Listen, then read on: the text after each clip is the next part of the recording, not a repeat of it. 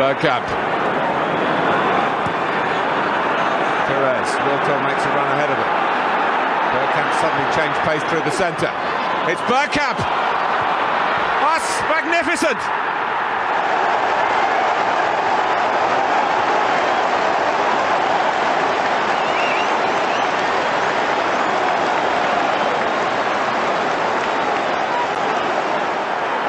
The move, and then this, which left Dabby's ass totally stranded. Hello, my name is Carl, and welcome to Bergkamp Wonderland and Arsenal podcast. Um, there has been no news, so we're just going to make it up as we go along, or as we like to call it in the industry, doing a Chris Carpenter.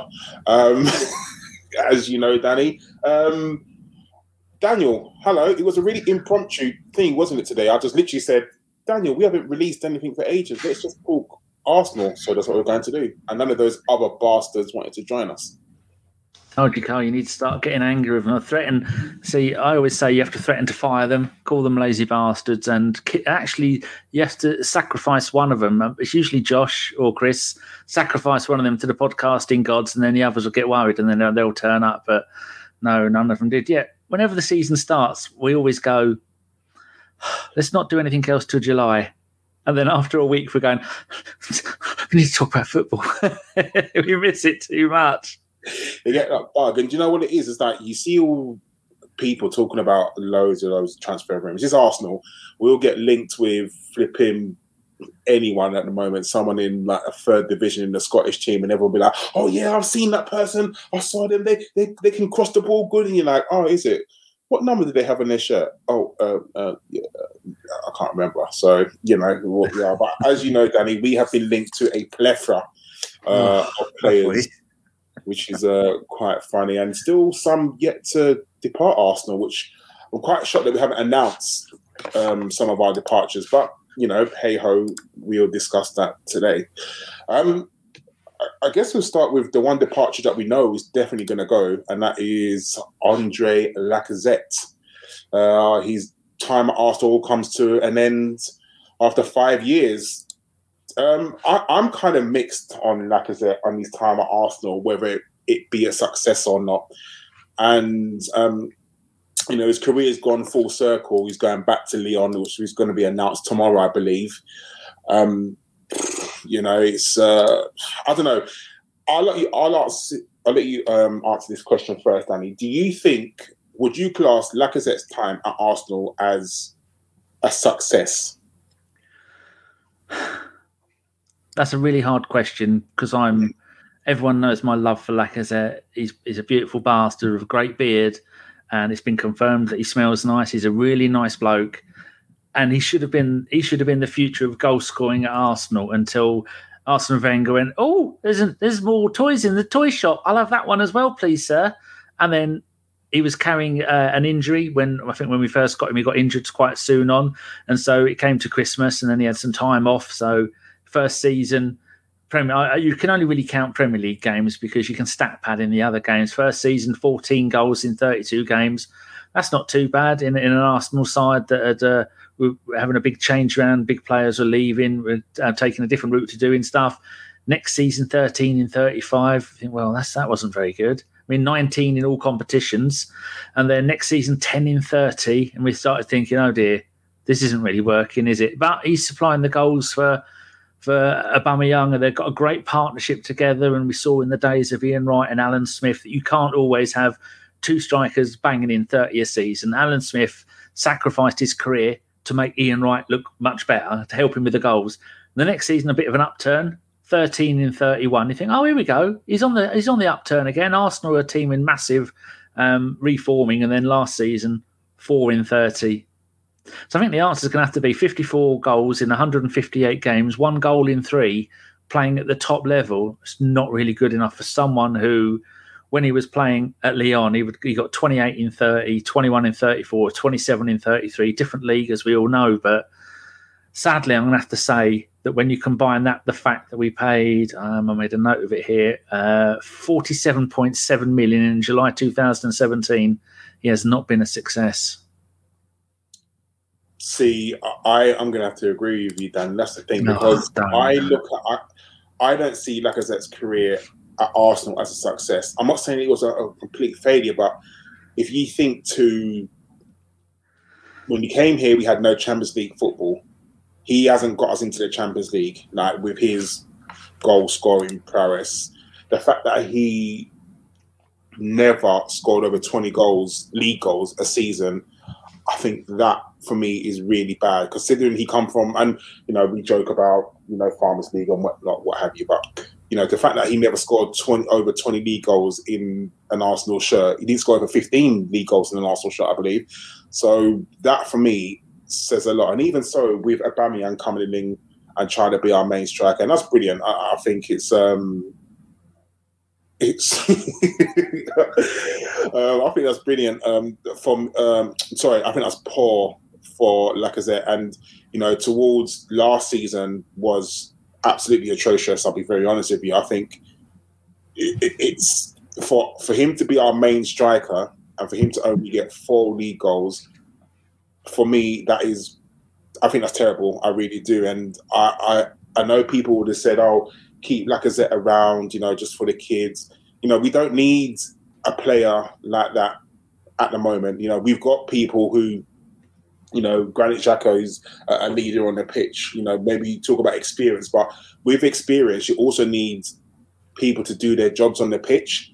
And Lacazette is a striker. We bought him to score goals. Someone who scores four goals in thirty-odd games is not good. And you know, yeah, I think at one point he done really well, as in like bringing people through, you know, protecting the players, um, you know, giving them a shoulder to cry and giving them advice. Because a lot of players, no one talks bad at Lacazette. Like, no one ever says, oh, he was a bastard or he was this, that. Yeah, he's a, he's a nice person, but unfortunately, we need more than nice people. We, we need footballers on the pitch. And I just feel that his time had just come to an end. And there wasn't, for me, enough goal-scoring threat from Lacazette. You know, the amount of times that he would be one-on-one with goalkeeper and shoot wide or shoot over or shoot at the goalkeeper. That's not what we want. We want someone to stick the ball in the back of the net. Sorry, Danny, go on. No, I'm waving hello to V J. Oh. Yeah, so for me, I, I, you know, five seasons, one F A Cup. Is that successful? Mm, who knows? But yeah, I think that I'm happy for his time there. You know, he doesn't dictate his price tag. You know, he never said, I am worth this, that, and the other. I kind of blame Arsene Wenger for that, because we could have got him this season before for about ten million pounds less, didn't we? And we didn't pull the trigger for some unknown reason, because Mister Arsene want him. And then the season after, you know, added like ten million or fifteen million to his price tag. So, yeah, what can you say? Like, thanks for the memories, but, you know... Um, Au revoir. Take yeah, take care. Like, it's... No one, no one will ever have a bad word to say about him, but... I just but think, no, like, like Noza says here, for me, the fact the French national team still play Giroud ahead of Lacazette says it all. Giroud has just won the title, as we all know, with A C Milan. And he's thirty-five years old. Giroud was thirty-one last week. I mean, the bloke's playing like he's he's thirty-eight years old. And remember, someone said, I don't know who it, who it was, but someone said um, on a podcast in January, maybe February, what will come first, Lacazette's ne- next Premier League goal or Lacazette leaving the club? And we all laughed and thought, what a stupid thing to say. Yeah, he didn't score a goal when he left the club. That is that is so sad. Yeah, but like um, Gunas Pod said, time for an, it's football. Time for an upgrade. You know, sent, that sentiment has no place in football, and that's how we got ourselves into trouble for many, many years. You know, let's give them another contract. Let's just keep them there. Let's just keep them around and see what happens. Those times, I think now we need to just move on and kind of be a little bit ruthless. Um. You know, maybe we did want to stay on with on less money and, you know, just to take a, a back step. But obviously he doesn't want to do that. He's going to go to Lyon. He may, I don't know, he may start or not. Like, I think, I don't know if this is a direct quote, But I think it's a bit cheeky for him to say, I want to play in the Champions League. Like, don't we all? Exactly. But if you can't even score goals in the Premier League, like, how are you looking to go and play in the Champions League? But you know what?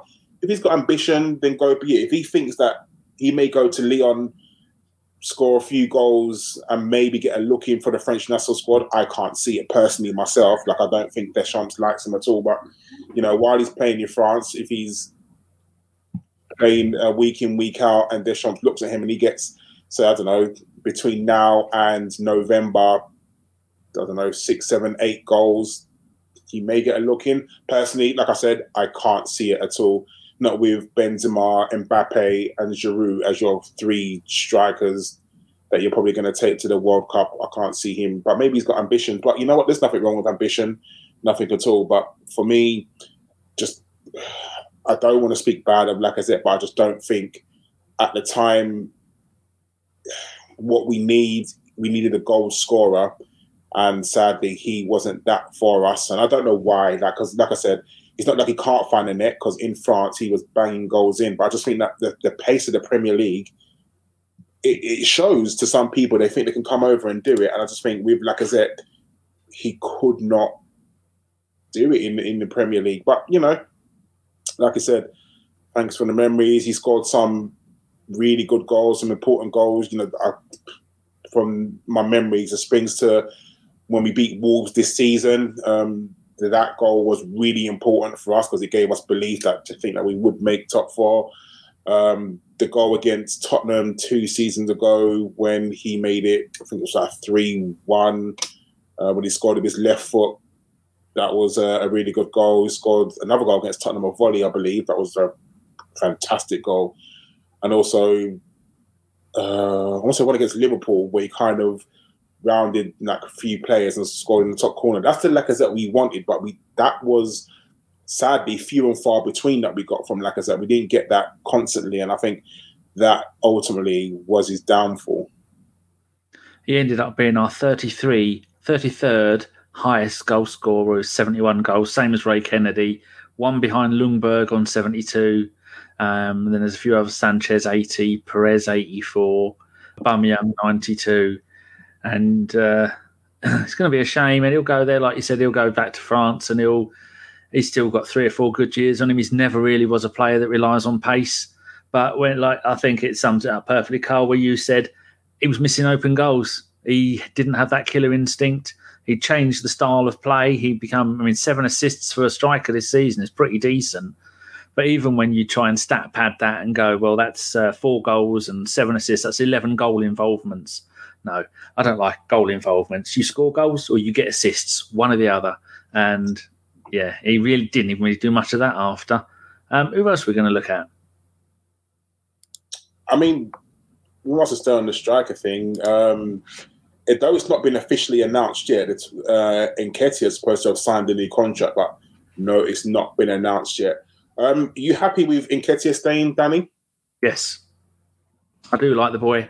Uh, he's... Uh, He's a Hale End, Hale End product, and we've seen for the England under twenty-ones that the Balogun Smith-Rowe thing is working perfectly. He scored three goals in his last two games. Two of them were assisted by Smith-Rowe. All of these lads all grew up together. That's part of the reason why why A B W is such a, a nice place to be, because we're all friends. Now, we all would probably be all right on other podcasts, but we get on better together as a group of thirteen of us uh, because... because we, we've been doing it for years. And so when you've got other players, and we might be able to bring in other players at the same kind of level as Eddie, but you've got to look at the fact that Eddie and Smith-Rowe and Saka and uh, all, and maybe even Reece Nelson and and uh, Maitland-Niles and a few others, they've all been Hale End boys, as we keep going on about. And that has got a little bit of something extra, um, synergy when, when you've been playing together since the age of fifteen, sixteen, seventeen. Uh, I've got a list somewhere of the number of games that the Smith-Rowe and Saka and that all played together at various levels, but that's too boring for anybody to care about. But yes, yeah, it's, it's it's nice to have him there. We saw at the end of last season, uh, oh, that's those bloody onions. Don't put onions in food, you scumbags.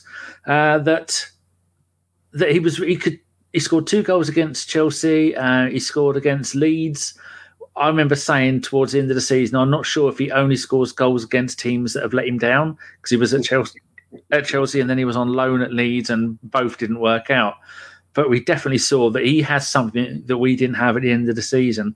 And for um, and for to be able to drop Lacazette, who was only thirty, um, thirty at the time, I think he was, yeah, towards the end of the season, he was still thirty, to drop your forty-seven million pounds thirty-year-old striker and give him no more chances and play Eddie for the rest of the season, I think that shows that the that shows the belief in him from Arteta that he wanted and that he's going to sign the new contract. But did you say it's a hundred grand a week? Well, that's been reported, isn't it? It's been like, um, like the thing is, today's today's a hundred grand is genuinely um, yesterday's twenty grand. Like, it's that's nothing these days with the price of inflation. And we won't get onto politics at the moment, but yeah, it, it is nothing. But if you think to yourself, if you time down to a five-year contract, and um, he's uh, an English. Uh, under twenty-one international English as well, which is you got to pray for the English premium as well, because remember, we've got to meet our quota, and I don't know how many uh, English players we have to, to meet our quota. I'm sure someone can count it out, but um, and I think Eddie is a good backup striker. Personally, he's not a main striker, never will be a main striker, and I still would like. We can't Arsenal. say never, can we? We can't really say never. Well, at the moment, yeah. within the next, not this year coming, yeah. or the season after, would I want Arsenal to still buy two strikers this summer? Yes, yeah. I one hundred percent would still like Arsenal to buy two strikers this summer and make Eddie, Eddie third choice. Whether you can pay someone a hundred grand and make them third choice, I don't know. Uh, and whether whatever Arteta and Eddie have said to him, where they said, you know what, we are looking at a main striker, we're not going to lie, but you'll be the second striker. They're going to lie to him. I don't know. I still want Arsenal to have three strikers personally, um, because if you're looking at this season, which is going to be the most fucked up season in the world, like it's going to be worse than two, um, twenty twenty season and twenty twenty-one. This season's going to be so weird because we're going to games are going to come thick and fast because we're going to have um, Premier League games, every single um, UEFA Cup game. Or Europa League, sorry, uh, game back to back. It's six weeks in a row, isn't it? Like they play, they're playing them six weeks to get them all done before the World Cup starts. Then you're gonna have the League Cup. Then you're gonna have the break for the World Cup. Then when you come back, you straight into the Christmas period, which is, as everyone knows, Christmas period is ridiculous, comes thick and fast. And then you're still gonna have the knockout games for the Europa. Then you're going to have the, if we make it through, the League Cup, F A Cup, and then the remainder of the league game. So personally, I think that you are going to need a big, I say big squad. Hopefully during the Europa League knockout games, if we get like F C Carabag or some team from France, we can play the kids. Um, but well, I think now that you've got the Europa Conference League, those shit teams that we played before in the middle of nowhere, they are going to be in the Europa Conference League. I don't think we're going to get as many of them. We're going to get more teams that are really decent, that are half decent. So maybe you can blood your kids in there, but it depend, again, it depends on who, um, who on who we get. But even well, if Charles we, Watson, sorry, go on. Charles Watt was saying today on his YouTube channel that um, Charlie Patino isn't going out on loan. Doesn't look like he's going out on loan this year, this season, or the first half of the season, and that he might be used for the Europa League games. Now, we saw that with some of our other young men. You play the group stage of the Europa League games, and then in the January window, you go out on loan. So possibly that's what he might be doing with them. But I think he said he wants a, a squad of twenty-two outfield players and three goalkeepers, and we are... When you look at the number of players that have been talked about that are leaving, we need to get seven players in. Yeah, and we're still, obviously, we've got an, um, an abundance of people that are loan, which we'll definitely catch up on. Um, just want to talk about the goalkeeper situation, Danny, since you brought it up. I mean, Leno, there's so many rumours about him leaving, but there's not many, there's not been that many rumours that I've heard or read about so far. I mean, I, I've got no doubt that he's going to leave. I don't know whether we keep him because he's got two years left in his contract, hasn't he? Or this is, no, this is last year, isn't yeah. it? Or yeah. coming up. So he he's definitely probably more than likely going to leave. Um, if he does leave, how would you rate his time at Arsenal? Oh, that's another good question. Um, I would say the fact that he did he did to Petr Cech what Ramsdale did to him, where he came is, in as the understudy and then beginning of this a little way into the season went, no, uh, you're out. And so he's been the the, the the so professional. He's only played four Premier League games this season, one F A Cup, three League Cup. That's it, and one other. It's, they say he's played eight, but that only adds up to, oh, no, it doesn't, eight. So he's played eight games this season. Last season, he played forty-nine. I mean, that's a hell of a drop. And, and remember, these players don't play, um, they don't go and play the reserve games, which is the under twenty-one games. Um, he hasn't played, I think he played one game for Germany in two thousand twenty-one. So the bloke has virtually played no football for an entire season. And when he did come in, I think he came in and he did well. Personally, I think he should have played a little bit more because Ramsdale has been um, a little bit suspect at times this season. He's gotten a little bit carried away. He's uh, it's like parents' evening at times when your parents are at the school and you start showing off because your parents are there. That's how Ramsdale has been, been a little bit erratic coming out of the box and doing stuff. So I'd like to have seen him playing more games. There's no way that Leno can stay at Arsenal. He's um, he was thirty in March. He's got probably another five or six years left in him. Going back to Germany would probably be a good idea. But there was links of him going to, I think it was Benfica or Sporting Lisbon, or um, no, it might have been Benfica, um, saying that, that they're after a new goalkeeper and he was possibly going to go there. I thought that had all been announced and done, but apparently no news yet. But things aren't going to get done. Like the Lacazette deal, he can, he can say he's going to sign for whoever he wants. But until the first of July, I don't think he can. The, the contracts... Your contract with Arsenal is up until the first of July. I think usually it's the first of June, but it might have been slightly longer because last season it went on, the season went on into July. So I'm sure that I read somewhere that the usual first of June expiry is now the first of July for, for, for a lot of players. Could be wrong.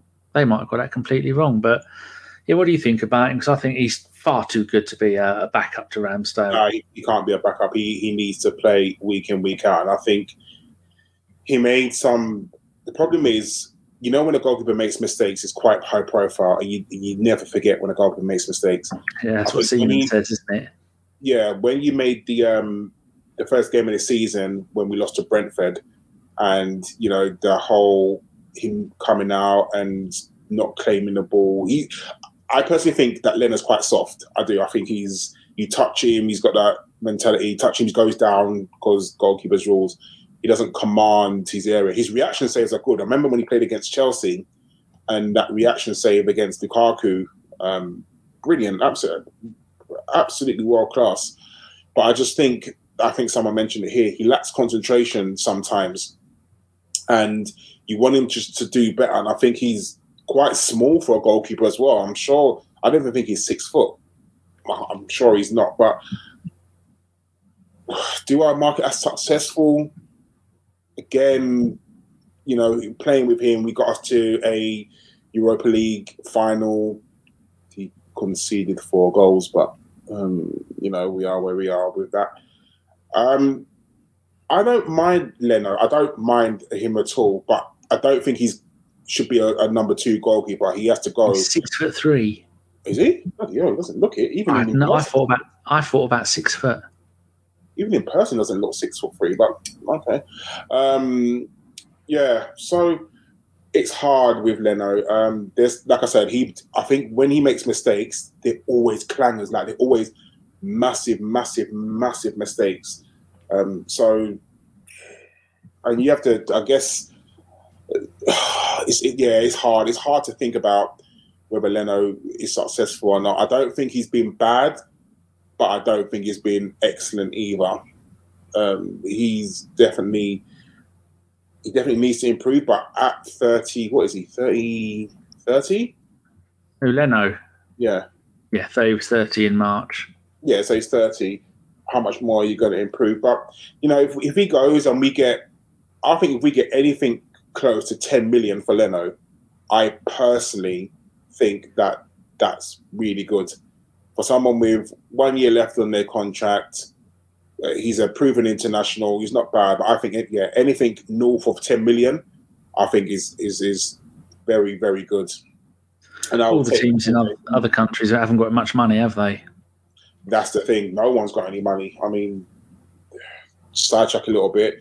Barcelona want Lewandowski, and they're having to move heaven and earth to try and get him, and take to, still telling their players to take um, still telling their players to take uh, fifty percent less wages. So yeah, who knows? But yeah, I, I, I Leno's just one of them unassuming characters. He came in, he done a job. Ramsdale came in. You know, you don't, like I've always said, especially when we signed Ramsdale, you don't sign a twenty-five million pound goalkeeper to put him on a bench. You, you mm-hmm. sign that goalkeeper to start him, and I think the writing was on the wall as soon as we paid north of twenty million for Ramsdale.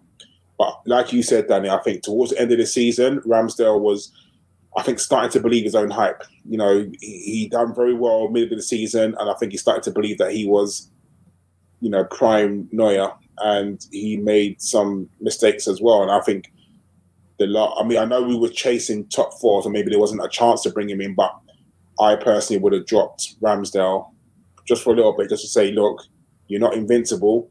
But even next season, I know next season we've got the American goalkeeper coming in, um, but there's talk about him going on loan as well. So he's another goalkeeper on the cards as well to buy that we just don't know about. True. So it could be one thing, because I know some of the goalkeepers that we have um, in the reserves, I don't think they're quite good enough yet. I, I think they're decent, but I just can't see them, you know, making the step up yet. But you never know. People go on pre-season and they may do well. Arteta may say, do you know what? We'll keep you in the first team squad, so we'll see what happens. How about the Watford keeper? Um, what was his name? I always get, there's two of them. There's one at Southampton and there's one at Watford. I always get the both of them mixed up. You mean Ben Foster? That's it. There's one's Forster, one's Foster. Um, no idea. Isn't he meant to be leaving? And uh, we've been uh, linked to him coming to Arsenal because it's uh, their training ground is right next next door to ours, and he says that he'd like to come and play for Arsenal. Is that something we'd look at? Because I'm just looking at his... Um, Yeah, I, I don't know. Isn't he like thirty-six or something like that? I can't even find him. Yeah, I don't even... Is he playing at Watford? Pardon? Is he at Watford?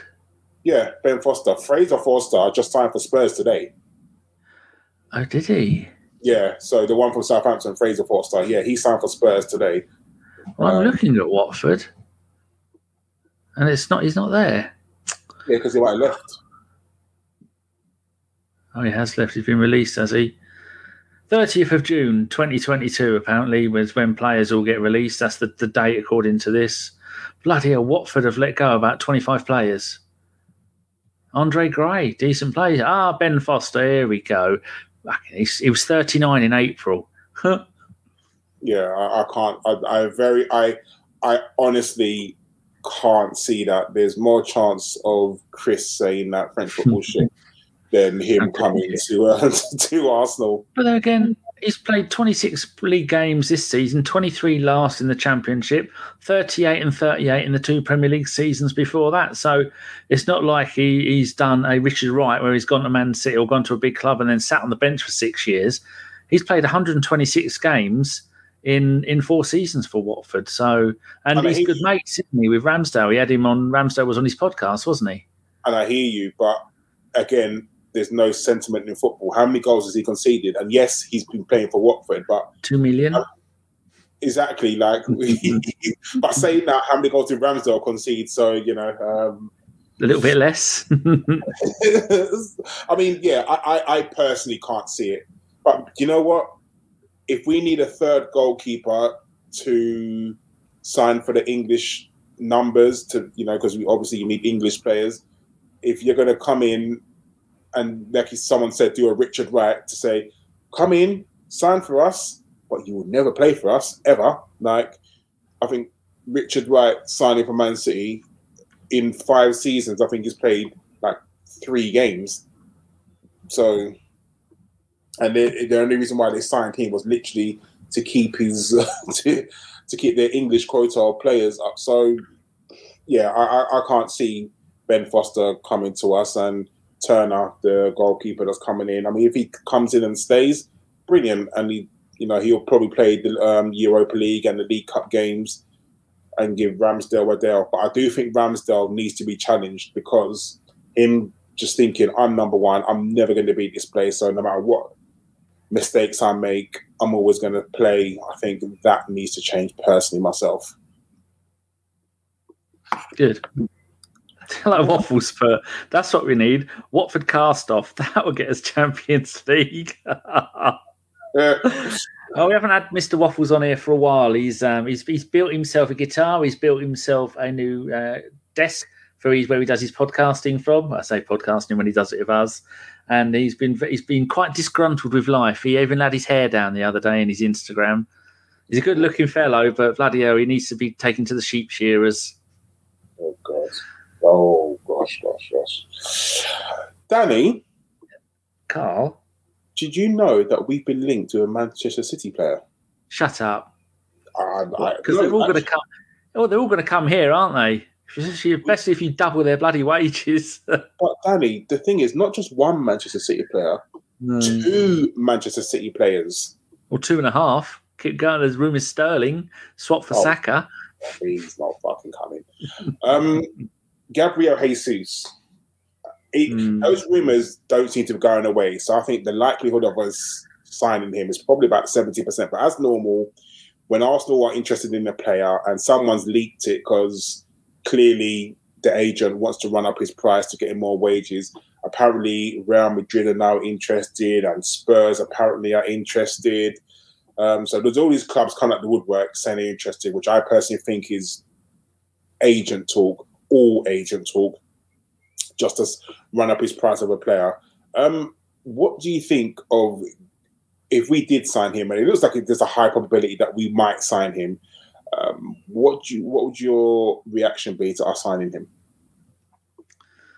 Um, it's a statement of intent where you're buying players that are better than anything you've got at the moment, um, which is very important. I'm always.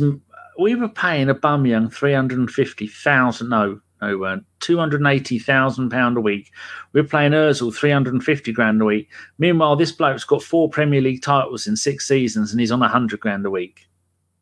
That that just shows players will go for a lot less money to a club if that club's successful, which is why we're having to pay them a uh, hell of a lot of money. Looking, oh, we got someone new here. A name I don't recognise. Uh, Jack. Pomfret. If we get a goalkeeper who is pretty solid, get Sam Johnson from West Brom if he is happy to take a second spot. Free transfer as well. Wasn't he? Isn't he a England goalkeeper, Carl? I'm he sure is. There's... Bloody hell, I didn't know that. That's a good spot, Jack. Uh, looking at his stats, um, there's two strikers. Uh, I'd like him. He's only twenty-five. He was twenty-five in April. nineteen goals in fifty-six for Brazil. Not mucking around there. Is uh, we've got we like my mum always says, Carl, and I'm sure your mum says it's the same thing. You can never have enough Gabriels at a football club, can you? Well, I've always said that. Good, that's what I thought. Uh, this season in the Premier League, twenty-eight in eight in twenty-eight. Last season, nine in twenty-nine. But this has been when Man City don't play with a striker, do they? Um, yeah. Season before that, fourteen in thirty-four, seven in twenty-nine, thirteen in twenty-nine, seven in ten. I remember when they first signed him and he was banging in the goals. uh, yes, when if we play him, we'll be playing him as a striker. Remember when we were linked to him and everyone's going, he doesn't really score goals, and then he went on that bout of scoring loads yeah, of goals. He's got like five goals in this game, didn't he? We thought, oh, hello. He's done more in that one game than Lacazette has done in the entire bloody season. So I think the gist of it is, yes, he is young, he's hungry, and he's uh, he's got the experience of winning stuff, experience in the Champions League, and I, I don't see how it couldn't work.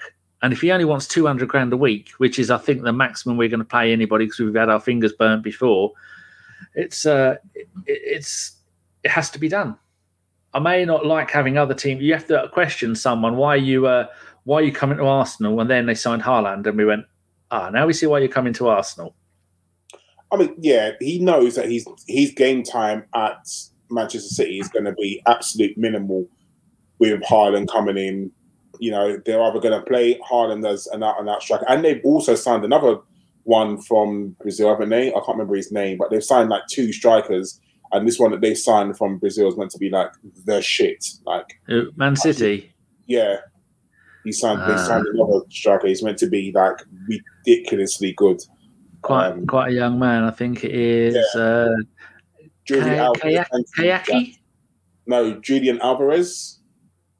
Oh, he's Argentinian. They got him from River Plate. fourteen yeah. million quid. And he's Bloody meant to be like, ridiculously good. So I'm surely they're looking at him as his game time's going to be like depleted one hundred percent. So for me, I think that him coming to Arsenal makes sense. I mean, even if him going to Real Madrid, let's be very honest. Are you going to start in front of Benzema? No, you're not. Um, are you going to start in front of the other striker? I can't remember his name now. The other striker? No, you're not. So you come to Arsenal and you come to Arsenal and you say, you are going to be the main man. No, we are not in the Champions League. But with you, we will get there. Last season, we missed out because we didn't have a striker. You are the missing piece to our jigsaw. And then people will be like, oh, okay, you know what? We'll get it. And if you talk about doubling his wages, let's just say he's on one hundred grand and you say to someone, you know what, we will double your wage. From one to, I mean, put it so, no footballers flipping, struggling at the moment, not signing their money, not with their money. But let's face it, like if you're saying to someone, coming to London, and London's still a big draw, you know, no matter what, it's still London. So you say to him, you can either sit on Man City's bench and be third choice striker, or come to Arsenal and be first choice striker. Like you will play week in, week out. You will be the main man at Arsenal. What would you like to do? I'm very sure he's going to come to Arsenal. Um, whether other teams, like he's not going to go to Spurs. Let's be very honest. Even if Spurs in the Champions League, are you, you're you're going to play second fiddle to Harry Kane. Like you're not going to start, and and Heung-min Son as well. So come to Arsenal, get us into the Champions League, and you will win a trophy, because if we go balls out for the Europa League, I think there's a chance that we will win it. But who knows? And you've got the Brazilian connection as well there with Gabriel Jesus and Martinelli as well. So hopefully when they're away on international duty, surely they must be tapping them up and saying, yeah, come to us, come to us, come to us. Like, I personally think things like that are probably already done. I'm sure Arteta would have phoned Uh, Martinelli and Jesus, uh, Martinelli and Gabriel, and said to them, oh, just have a little word, like, to see if he's interested. Because I'm sure as soon as we agree terms with Manchester City, there's no doubt that he's signing. He's going to agree personal terms. I'm, I'm sure he is. But I think there's just, I've seen um, reports that we're like ten million off. I think they're trying to want something like fifty-five to sixty-five million, and we're willing to pay forty. And considering he's only got one more year left in his contract as well, we shouldn't pay too much. I mean, for me, Danny, I think forty to forty-five million is an even price for someone with one year left on their contract. Don't you? Yes, I do. That's uh, that would be a, a pretty good deal. There's this website called capology dot com, and they have verified finances, and uh, Jesus's finances have been, it's got the little tick saying it's been verified. He's on ninety grand a week. He's on, uh, I think, nine point three six million. No, it's not. No, that's the other category. four point six million a year. And he is the seventeenth highest earner at Man City at the moment. That's I think if you, uh, else that there? Oh, annual. No, hold on. Let me change that to annual. De Bruyne is on twenty million, Grealish fifteen, Raheem fifteen, John Stones thirteen, and you go all the way down to Gabriel Jesus, who is on four point six. So he's about the thirteenth highest. ninety grand a week. He knows his future is done. He's still young enough to make a hell of a difference at a club. And like I said, he'll be starting all the important big games. And uh, we have got a bloody good chance of winning stuff. So I like it. Yeah, I, I think he'll come in, and if he's sharing the pain with, I mean, you think if you're a defender and you've had Gabriel Jesus running at you all game, and then you bring on someone like Eddie Nketiah, who again is someone who runs, runs and runs, you're going to think, flipping hell. Um, I do still think that we, we really need a tall striker, uh, because with the amount of crosses that flipping Suarez and um, Kieran Tierney put in the box, you, you need like a, a tall striker. And we've been linked to uh, a tall striker. I can't remember his name. Is it Nunes? I want to say um, the one that plays for in uh, Portugal. Yeah, Darwin Nunes. Yeah, so we've been linked to him as well. But I think there's a plethora of clubs that have been linked to him. I think Liverpool have been linked to him. Yeah, that's the ones today I was reading. The one that they want him. Yeah, so um, let's face it, if you're picking between Arsenal and Liverpool, even as an Arsenal supporter, I think I know where I'd rather go. But um, hashtag Heyman here. Um, E C W rules, by the way. Uh, it doesn't. I didn't like E C W, but you know what I mean. Uh, I've got I've got hundreds of W W F trading cards, all from the eighties and nineties. I'm flogging them all on eBay, people. Anybody need look at these, Carl? I've got about one hundred packs of Top Trumps that I collected from the seventies and eighties. These two little beauties. One's the World Cup one, and one's does Top Trumps that one. Loads of them. I've got I've got packets of stickers, Carl. I found forty-nine packs. The last pack available ever on YouTube on eBay went for about twenty-seven quid. So I've put yeah, mine up for seventy-five quid a pack. forty-nine of them. There's some collector out there that would bite your hand off. I still haven't really rude them, but bite your hand off for yeah, them. True. Let's get back to the football. Right? The other we we need. Do you agree? Big man, little man is the best way to go forward when it comes to strikers. You need one of each, don't we? A big man, little man, and an Eddie. I think so. I one hundred percent think so, because if you, you know, like I said, you think of Suarez and Kieran Tierney, how much time they just pump crosses into the box. And sometimes, you know what, you need to go long. Like, sometimes you really do just uh, go long and make sure that people have a different um, different way of playing against us, because it's very easy to play against Arsenal, isn't it? If you isolate their striker, it's very, very easily to play against us. So I personally think if we did have a big striker who you pump balls into the box, and then you have a runner, like, people wouldn't know how to play against us. So that's what I feel we need. And like you said, then an Eddie coming on and doing something different, we need that. Plus Jesus Plus, can play in, can play wings, which is important. Yeah. Eddie can play wings, but he's not that not brilliant at it, but he's uh, an up-and-coming young player. But the, so the two main strikers that we've been list, linked to that are both huge is uh, the one I really, I mean, we all love Tammy Abrahams. Apparently he's a gooner. I didn't know that. They were talking, Darren Bent was talking. I've started listening to Talk Sport again because Darren oh, Bent's on right. there. God, Manchester Rovers boy. Grew up in Huntingdon just like I did. Um, and, uh, yeah, so he was saying, hey, Tammy Abrahams is a gooner. That is lovely. But during England, when England were training uh, last week, you could hear audio of him doing training, and he went up to Terence Trent D'Arby and said, uh, I'll be joining you lot next season, or something along those lines. You can actually see, hear and see what he said. So we were linked to him. He's had a magnificent season at Roma. And like hashtag Heyman says here, go for Scamacca. I've watched him play for Genoa and Sassuolo.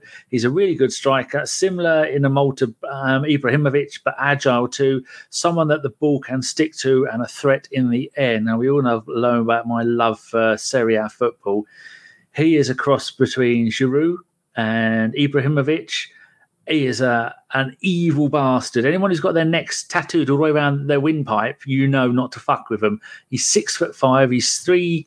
I think he's thirty, not three years old. He's thirty. He's twenty-three years old, six foot five. So he's still a growing lad. This season in Serie A, for he's on loan from Sassuolo. He's been had four seasons on loan. This season with Genoa, eight in twenty-six. Um, last season in Serie B with Ascoli, nine in thirty-three. Um, so I'm reading the seasons back to front. This season with Sassuolo, but the last season he was on loan, and on loan the season before that. Uh, five games for Italy, hasn't scored yet, but people just go into go into YouTube and look at some of the stuff he does. He is it's almost like playing um, uh, sensible soccer. The ball is stuck to his foot, and when he, he's got a massively powerful shot to him, he's great in the air. He's really quick for a bloke who is uh, so tall. His X G, I think his X G I was reading is something like four point five. Has shots from all over the place. He looks like someone who loves his football, but he is never leaving Italy. He's ne- if he gets a chance to go to Inter Milan, Inter Milan look like they're about to get uh, Dybala from Juventus because his contract is up. But there again, uh, Inter Milan look like they might be trying to offload. Um, oh, I should know this. Is that my team I support? The Argentinian up front, little bloke, uh, scored all scores, loads of goals. They were th- looking linking him to Spurs because Conte's manager of Spurs and he was manager of um, Inter at the time. So there's a whole roundabout, you know, the old Bale move, and then we get Ozil, and then all these others move. They're but waiting also, for the trick. Huh? I'm also looking to try and get back Lukaku as well.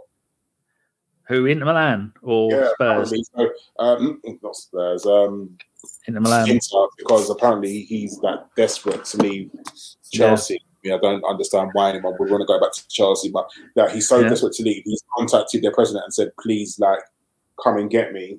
Um, so it's even that's a, a, another roundabout way because if they leave, if they leave, sorry, see? What's that? No, the person's back on YouTube, like being a prick. Oh, um, that thing. Do you know how to block it? Yeah, I've done it. Oh, they're sex tapes. Oh, hold on, let me go click on that before you before go. You can block them now. I've got the link. um, yeah. So even that's going to be. I think it's going to be a very massive merry-go-round. But you're forgetting that not many teams have got money. Like Italian teams don't have money. Yeah. So you think that Chelsea paid one hundred million pounds for Lukaku. They are, Inter Milan are in no way, shape or form going to pay one hundred million pounds for Lukaku back. Like, it's, it's never going to happen. Like, not in a million years is it going to happen. I don't even think they'll pay fifty million pounds for him. Because if you think, like you said, they're getting Dybala, why would they need um, Lukaku as well? I think they'll try and flog. Um, everyone's putting in here Lautaro Martinez, hell of a player. Uh, I think they'll try and flog him, maybe try and flog him to Spurs for seventy, eighty, ninety million. But then again, why would any striker go to Spurs when you've got Kane and Son there? So who knows? But if they do, if it would be often when, um, like we saw with, uh, who was that bloke? The um, Torres, when he left Liverpool to go to Chelsea, complete failure. And they ended up loaning him out, loaning him out, and then get rid of him back to Atletico. And Atletico immediately loaned him out to A C Milan for a two-year loan. Uh, so it'd just be one of those jobs where they'll try and defer most of his wages and their am- amortisation of his weight, of his value, and keep writing it off. But, yeah, if they can afford to do that, because they're not going to have, unless their club get bought, they're not going to have the money to go and buy loads of players, are they? No, it's. Uh, I think it's so fun, and I think the whole Chelsea thing as well, because with them, don't know how much they're going to be able to spend as well. It's, you know, normally if Arsenal in for a player and Chelsea in for a player, they're out, just automatically outbid us because of their Russian money. Not even allegedly anymore. I can say it with my chest that with their dirty Russian money. Um. And now, I don't think Chelsea are going to have the power to do that. Even if they have been bought by some American billionaire, he's not going to run the club like Chelsea did because he's not going to have the money to, to do it. It is indeed. So, Tammy Abrahams is the one. It looks like Roma won't be able to turn down all that money for him. Roma have just let Mkhitaryan go on a free transfer. I think they said he's going to Inter Milan. Yeah, and Jose is signing um, Yuman, Yuman, Yuman, Matic. I can't say them words. Yuman, Matic. So that, that sounds like some kind of newfangled tyre for mountain bikes. Um, they've signed, he signed for Roma on a free. That's the third time that um, uh, Jose has signed him. And so they're moving players around. And uh, let's talk of him going to, um, to, going to P S G. Because now oh. the M F A um, runs the club now. So if he says, I want to work for Jose, then, you know, he brings him in. Well, if they want to win that Champions League and bore everybody to death, at least it keeps Paris quiet when if he, if they do get him. But he is trying to build something there, and he's proved a point by going to Roma, winning the European Conference League, the first ever winners of that, and now he's the first manager ever to win all three trophies in whichever guise they were, like the European Cup and the Champions League are the same thing, and and things like that. But my choice, I'd love to see Tammy Abraham at the club. He's English. and that's what we love. I mean, not that he's ever going to get a game for England, not while Harry Titface is stat padding penalties and things. So uh, I nearly I nearly blocked uh, Phil Macca then. That would have been sad, wouldn't it? Look, if we come and get your Naked H D um, cheaper than Tinder thing, will you go away? If we get ten of our people, Phil's this Phil's probably already signed up for it already. That's it. And we know Boblex has signed up for it, and and that's um, no, it's not. It's uh, Loki's more highbrow than that. I think he is. Um, but what would, what would be your choice if you had to get a big, well, two strikers? Um, Gabriel Jesus definitely. He knows yeah. the Premier League. one hundred percent. And I, I don't claim to know a lot about this Nunes person, um, so I don't know. But I do think we need a tall striker. I really do, because we can't just play one way. Little striker in to feet. Like, it's, sometimes we need to go a different way. So I definitely, if Nunes is the answer, then one hundred percent. Um, yeah. They're insistent. For people at home, there's this someone who keeps trying to spam the YouTube, and they got no end of accounts. They keep saying, "Click on these links." Maybe we should just go and have a look live on air. And uh, maybe yeah, not like, Danny, because I feel like your computer will shut down, and there'll be some sort of virus, and you know, we don't want all your naked pictures being leaked over the internet, because someone will start an OnlyFans with your naked pictures. And well, there's only two. That's, that's all the internet can handle.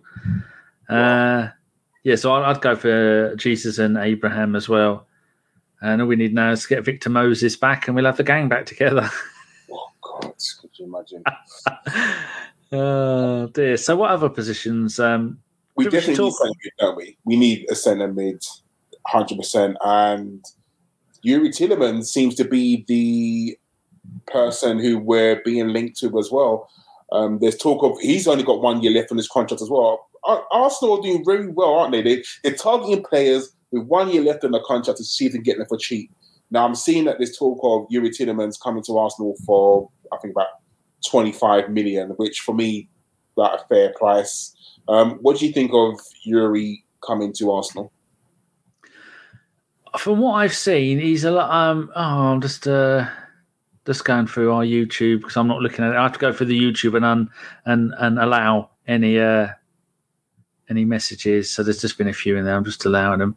Oh, there's uh, there's one from Tom. Go on, boys. If you sign Jesus, there should. Uh, is there any better advice you could receive than you should shoot more? YouTube blocked that.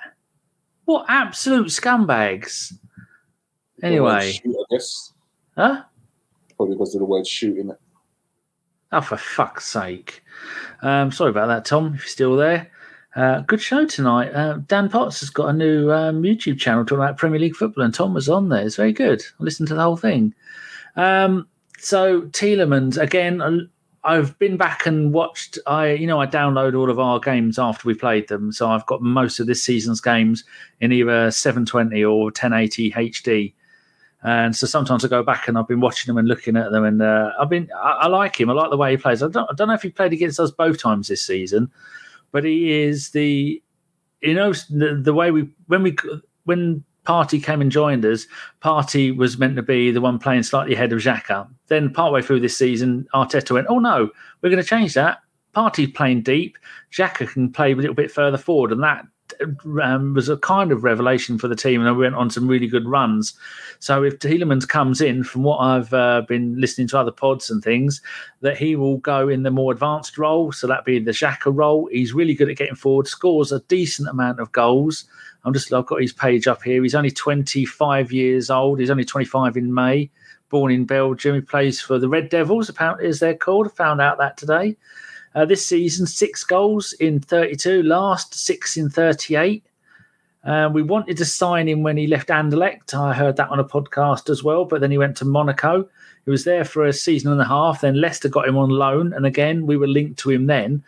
And now, so third time we've been linked to him, and I think he wants to come. And he is the kind of player, I think when we have him in the team, we won't have to have Ødegaard going as deep to get the ball.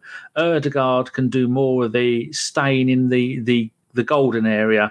the uh, and and do more magic there, so he won't have to drop deeper and go and get the ball, and we don't have to worry about Xhaka coming forwards and getting in trouble. But um, Charles Watts did say that his tracking back has been an issue at times. What have you heard about him? Yeah, didn't he give away something stupid like six penalties? We need that with him and Xhaka on the pitch. I know. Like, I'm sure he's he's given away a fair few lot of penalties, which um, is is very worrying. But I guess if you've got the back four and then you've got Partey behind you, I mean, I'm not saying I don't want him to track back at all, because he clearly does. He's a midfielder. You have to get back. But if you've got like Partey, then the back four behind you, and the goalkeeper, you're thinking maybe that might be enough. I mean, again, Granit Xhaka for me, could we upgrade on Granit Xhaka? Yes. Is Granit Xhaka a good player? I also think yes. Um, but he does a lot for the team. And this is why not just Youri Tielemans coming in, and we talk about the other player we've been linked to from Man City as well. It is it, a good fit. But if you're saying that Youri Tielemans, when you come on the pitch, your job is just to be that number eight and get the ball from Granit Xhaka, sorry, get the ball from Thomas Partey, turn and give the ball to the strikers and or um, I know the guards. We need more than that. But for me, not tracking back is something that you can be coached. Like, you can be coached. Hello, like, Youri, get back, get back. And Arteta, as you know, as you've seen, Danny, he shouts from the sidelines non-stop all game. And I don't think Youri Tielemans will have a chance of not tracking back without Arteta absolutely shouting at him to get back. I mean, Thomas Partey had a, had a back injury and um, he wanted him to get back. So I can't see Youri Tielemans getting away with not tracking back. But do you know what? His progressive play is very good, and I and I really think that he will change the dynamic of the team, because as good as Granit Xhaka is, he's very limited in what he can do, and I I feel that he needs to, I don't know, just be a bit better at what he does. And I I I honestly do think that Granit Xhaka leaves this season.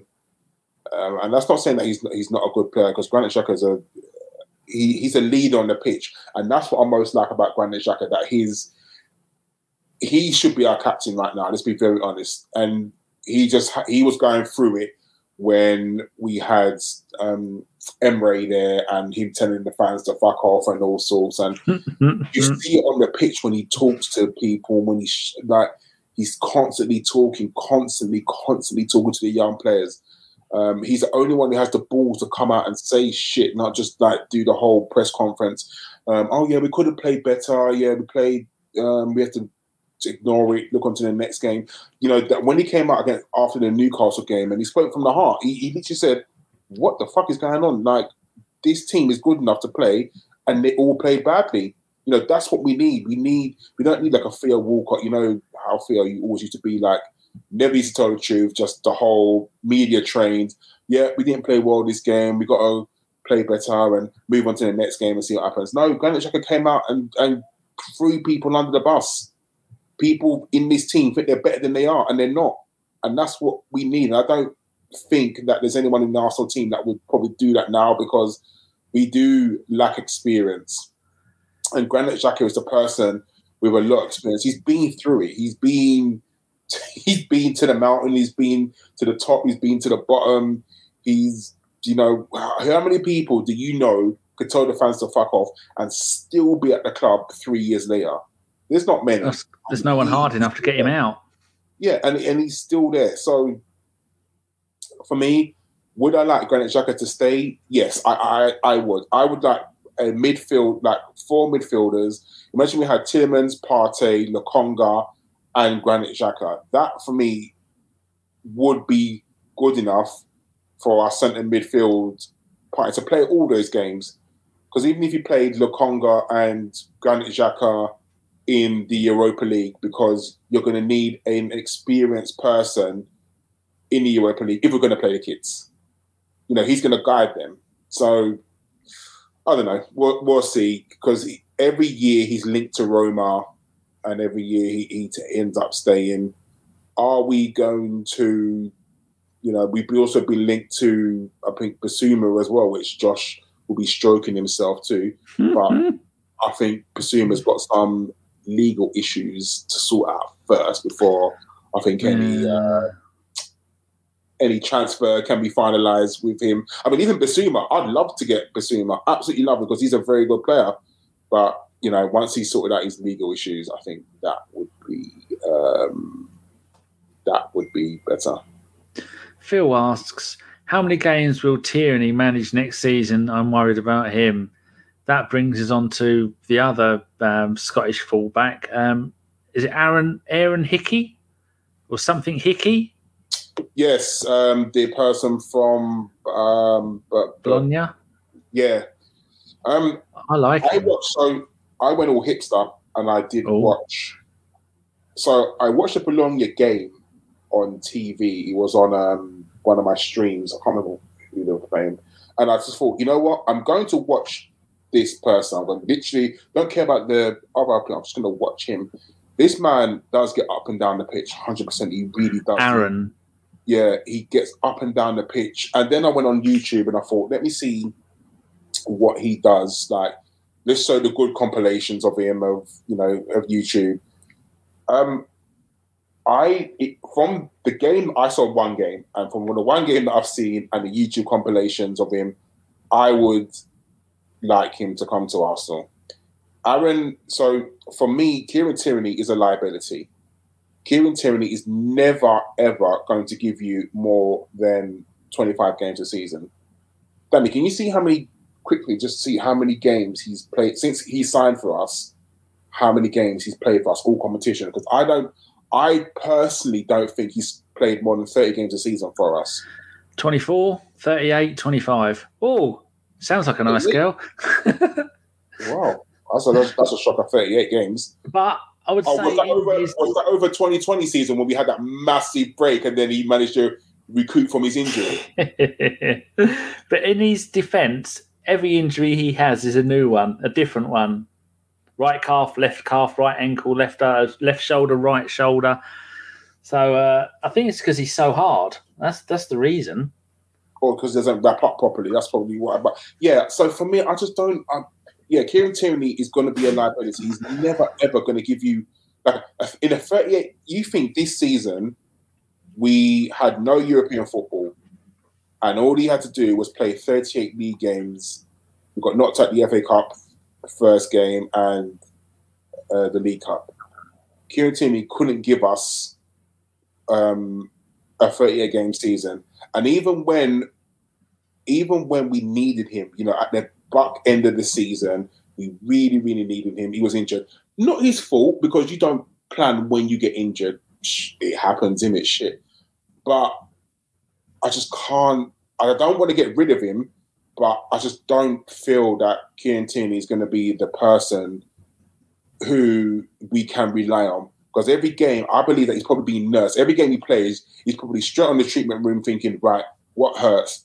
What do you need to be iced? Do you need to go into um, the cryo chamber?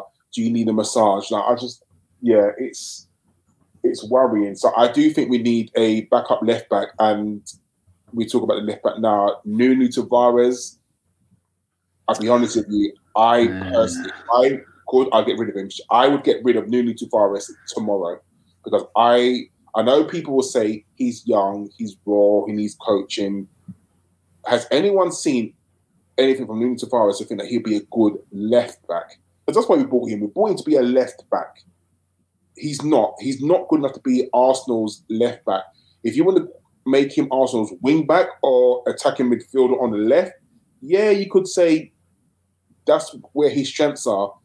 But tracking back and defending, no, not at all. Not at all. And there's talk of him, him going out on loan, and I would love him to go out on loan and absolutely tear it up. I'd love him to go on loan and tear it up, like literally play week in, week out and gain experience. And not to, he's another confidence person, isn't he? He's a very good, when his confidence is high, he plays well. And when his confidence is low, I mean, I don't know if you saw the podcast of him the other day when he was saying that his confidence got knocked.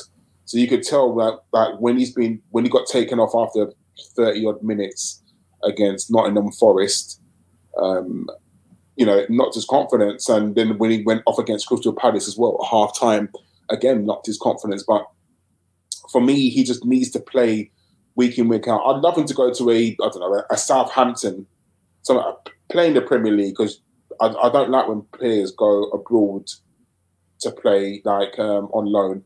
Because even though you're playing on loan, you're not playing against the teams that we're going to be playing against when you come back to Arsenal. So mm. if he does go on loan against even like a Nottingham Forest, like I can't see him going Nottingham Forest if I'm really honest. But Nottingham's a shithole. Don't go there. How about him as a Demsek says? How about him as a left winger? Because he did look does look good going forward, doesn't he? Yeah, but then again, he still panics, doesn't he? Like when he gets into the final third, he does.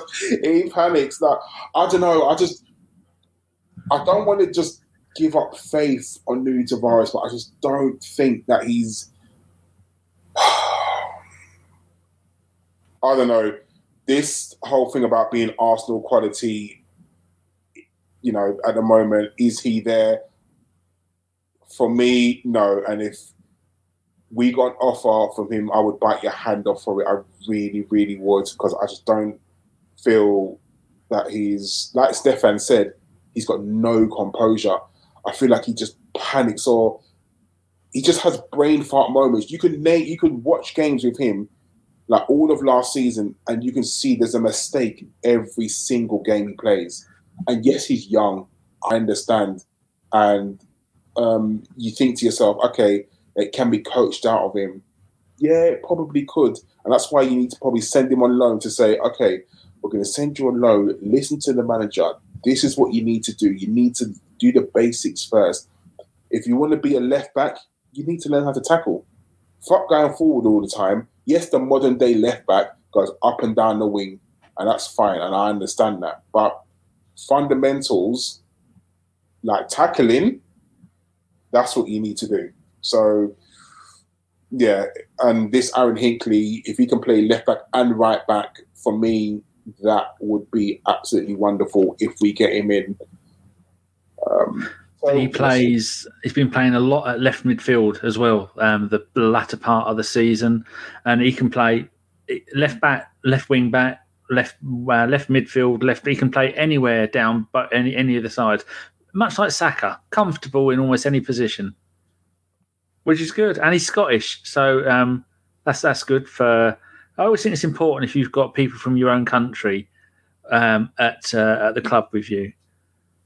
And we've seen that over the years where we've had um, people from the same countries, be it African countries or um, Bergkamp and Overmars, wherever all the French lads, that you get more uh, more of a team then because yeah, they're, they're your mates.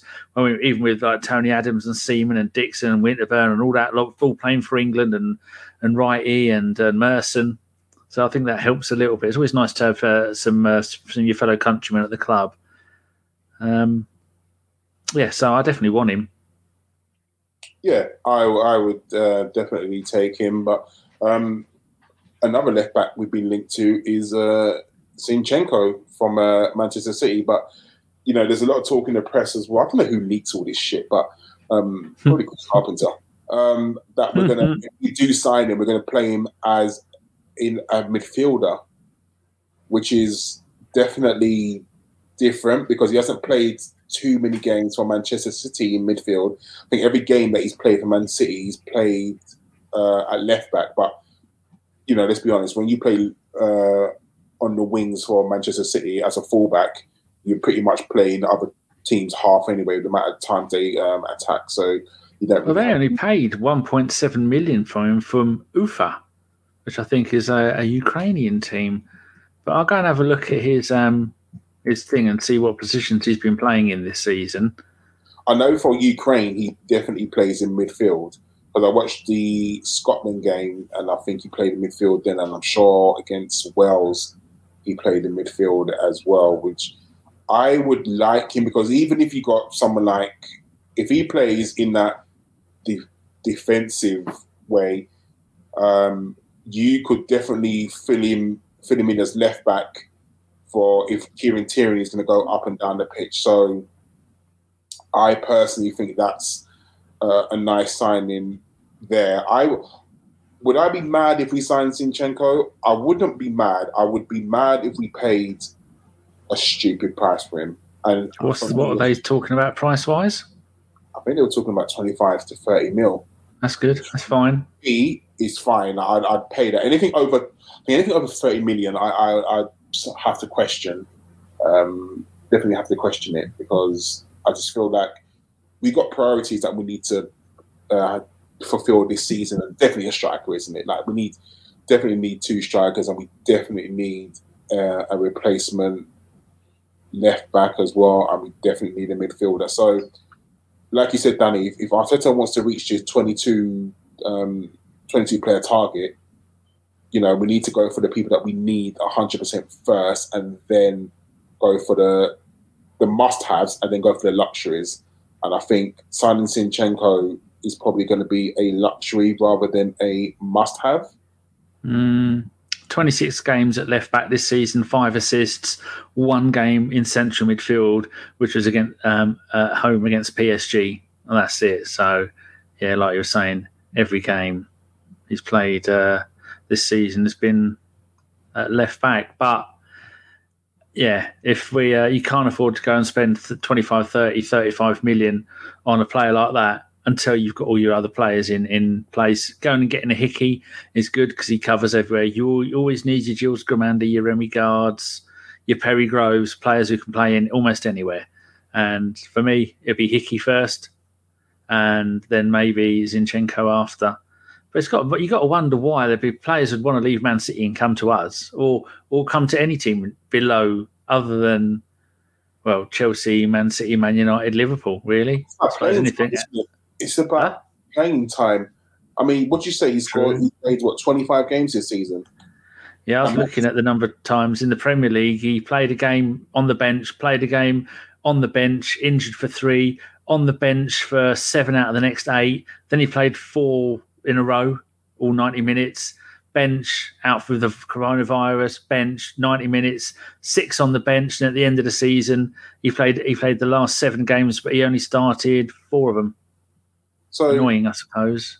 And you think to yourself, Man City made it to, what, um, the semi-final of Europe. They made it to yep. the final of...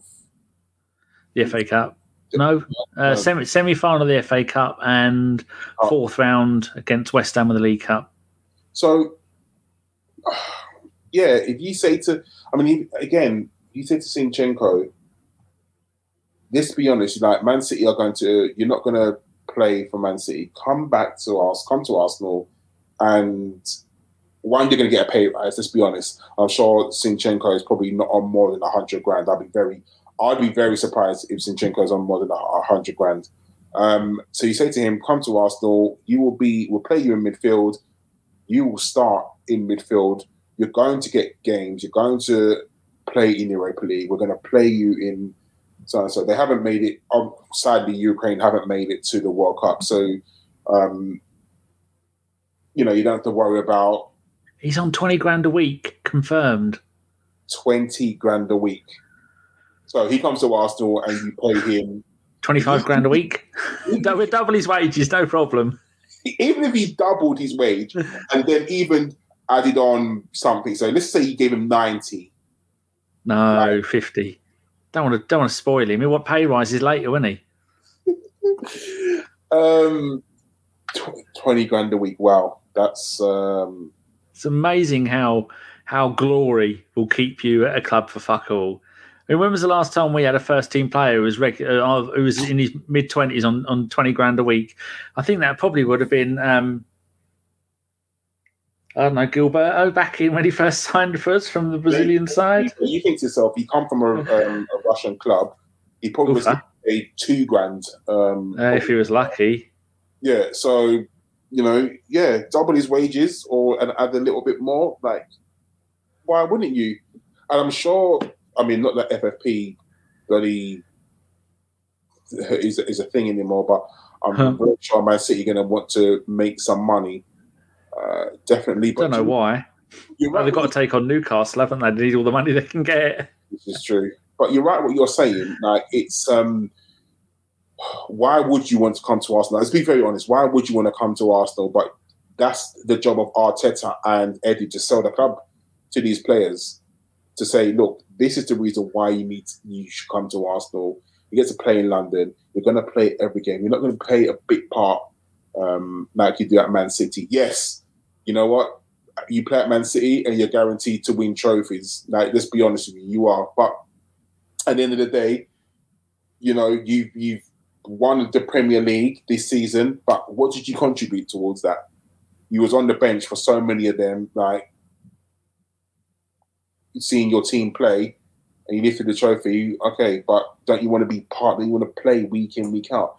It just depends on whether you go there for the money, whether you're going to be a Richard Wright where you're happy to collect your twenty-five grand a week and just chill on the bench and know that you're never, ever going to play a game, ever, or you want to actually play football. So, you know, would I be mad if we signed Zinchenko? No, I'd be I'd be actually quite happy if we signed him. So I can't say yay or nay otherwise, if that makes sense. How about Demsek says here about Reece Nelson and Maitland-Niles? Personally, I'd love to have them both back at the club. Reece, the second half of this season, was fantastic for Feyenoord. Started by coming on from the bench, then played a few games, then made himself a first-teamer, getting assists and the odd goal. Maitland-Niles, so we could save ourselves twenty-five million by keeping Maitland-Niles at the club. I think he'll have gone away and realised, I got into the England team playing for Arsenal as a right-back, right-wing-back. I could, and then look at the season just gone and gone, I could have played thirty-five games for Arsenal that season. If he had any sense, he'll come back and go to Arteta, I'd love to be a part of what you're planning and I'll play whoever you want me to play. And he'll go, yeah, Roma. I think he's really like the grass ain't always greener, isn't he? Because he went to Roma. I think he started like the first game he probably thought, I'm going to be a first teamer. And then his game time dried up, didn't it? He didn't play much for Roma at all. Um, so the grass isn't always greener. He, I, I feel like he always tends to go away, thinks that he's better than he is. Even when he went to West Brom, you know, after a while, even Allardyce saw that he wasn't that good. So after a while, you've got to just be like, okay, do you know what? Maybe I just need to humble myself, see that I'm not at the level that I think I am, and just play where the manager wants me to play. Whether he's happy to come back and he's not going to be, a, let's face it, if he comes to Arsenal, he one hundred percent will not be a starter. And no matter what position he plays in, you know, is he going to be the backup right back? Is Suarez now in that position? Is he going to be another midfielder? If we sign Tillemans, we keep Xhaka, we've got Partey, Lokonga. You know, there were so many players that may be in front of him. So what do you do? Um, who knows? Maitland-Niles, I, I, I personally don't see him staying. I, I, I no. think that there'll be clubs. A pittance we'll get for him.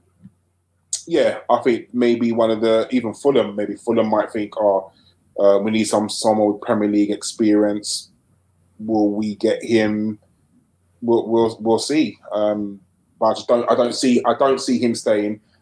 Um, as for Reece Nelson, I think when you go away and you're playing week in, week out, it's very hard to come back to your parent club and not play. Mm. And is he going to get in in front of Granit? Sorry, is he going to get in front of Saka? No. Is he going to get ahead of Martinelli or Emile Smith-Rowe? Probably not. Um, if Pepe does leave, which is talk of him leaving, you know, will you be the backup right back? Sorry, right mid to Saka? Who knows? Do you kind of get what I mean? So, for me, I would like Reece Nelson to stay. Whether he does or not, again, I don't, I can't see it, because if you're played week in, week out, got to the final of a European competition, and then be told you're going to play back up to right to Saka, yeah, I don't see him um, being accepting of that. But you look in the under Emery, the Europa League run. Um, I mean, how many games do you think Reece Nelson, I mean, uh, Maitland-Niles has played for Arsenal? All comps. I want to say probably about seventy-five. one hundred thirty-two. Fuck me. seventy-two Premier League, thirteen F A Cup, fifteen League Cup, thirty-one Europa League, and one Charity Shield. So you look at that season where we had that run, he played thirty-two games all season, twenty in the league, and then six in the Europa League, and then six in the National Cups. And so you could, there's a case there. I mean, he played twenty-eight, then thirty, then thirty-two, twenty-one, and last season he only played eleven. And so we do need players for those early rounds of the uh, Europa League where he's, he could be playing every game, because we are almost going to need two squads for the first part of the season. Like you said at the start of the show, we're going to be playing every Saturday, every or every every Sunday, every Thursday one hundred percent for the first first half of the season up until January, when we get past the group stages of the Europa League, and then we start playing the big boys, the ones that have dropped down from the Champions League. And so we need players. So, but I'd love him to stay. I think he's a really good player. I mean, he went and got five caps for England during that, from it, the way he was playing, all in twenty twenty. So that would have been that Europa League season and the beginning of the next season. And the F A Cup. And he's only, yeah. he's only twenty-four years old. He's twenty-five in August. I'd love to see him come back. But yeah. I don't think he will. No, I, I, don't, I don't. I don't see it. I think... Um... we're probably cashing on players like that, like Reece Nelson, Maitland-Niles. If you can get, do you remember, what, was it Wolves that offered like twenty million for him and we didn't accept it? And then he didn't play at all until we loaned him out, didn't like? So that was like us fucking him over. And I'm sure he's been told sweet little lies too many times for it to say, you know what, I just don't believe me anymore. Like I, I really don't. So you're going to have to do something else about it. So we'll, we'll see. I think with him, it's an attitude, not even an attitude, because us here sitting here can't speculate on what he's like. But clearly, every manager he goes to has some sort of issue with him, whether it be Arteta. I remember he was like, when Everton coming for him, didn't he do that tweet like, "Oh, Arsenal, please let me go," or whatever it was, that that that trying to force his hand out the door. And we stayed firm and we didn't sell him, did we? Like we, we Arteta was literally like, no, that's not how you get a move. Um, so that's not going to happen.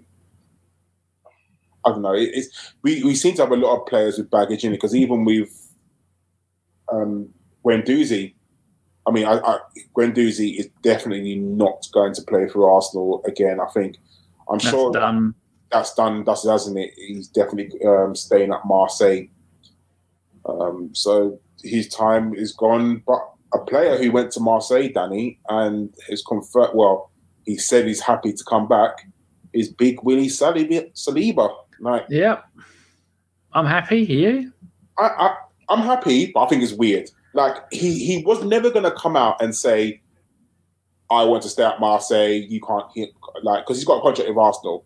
So he, what he come out in his statement and said was nothing that no one didn't really know. Like, he has got a contract with Arsenal for two years. You're right, Saliba, you have. Um, do you want to come back and play for Arsenal? You have to say that, don't you?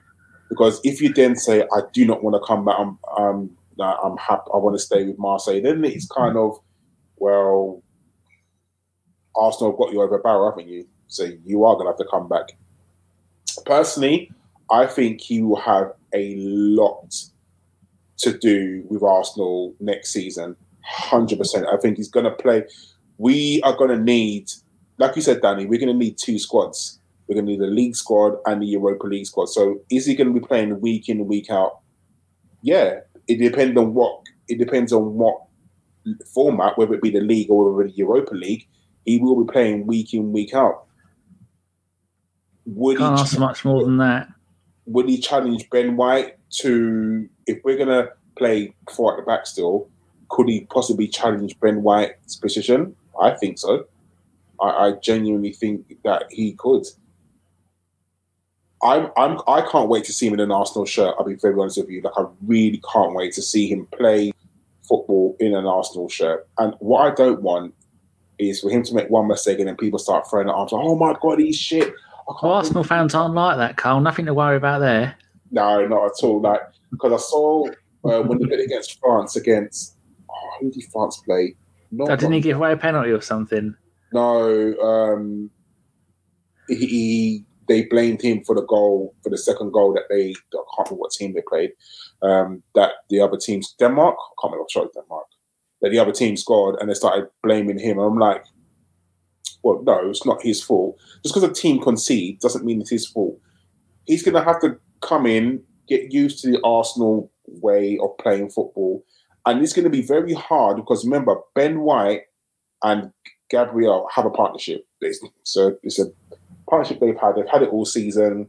So Saliba's have to come in and play harder to try and break that partnership. And if you're going to play two separate squads, which I don't know, we don't know that's confirmed, but if he is, then he's going to be partnered with Rob Holding. So you could just see a Rob Holding and Saliba partnership there.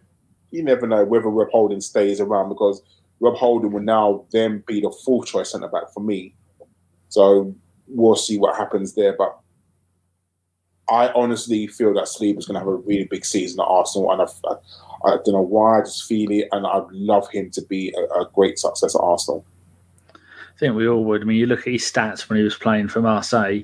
Him and his um, he's playing a back three as well.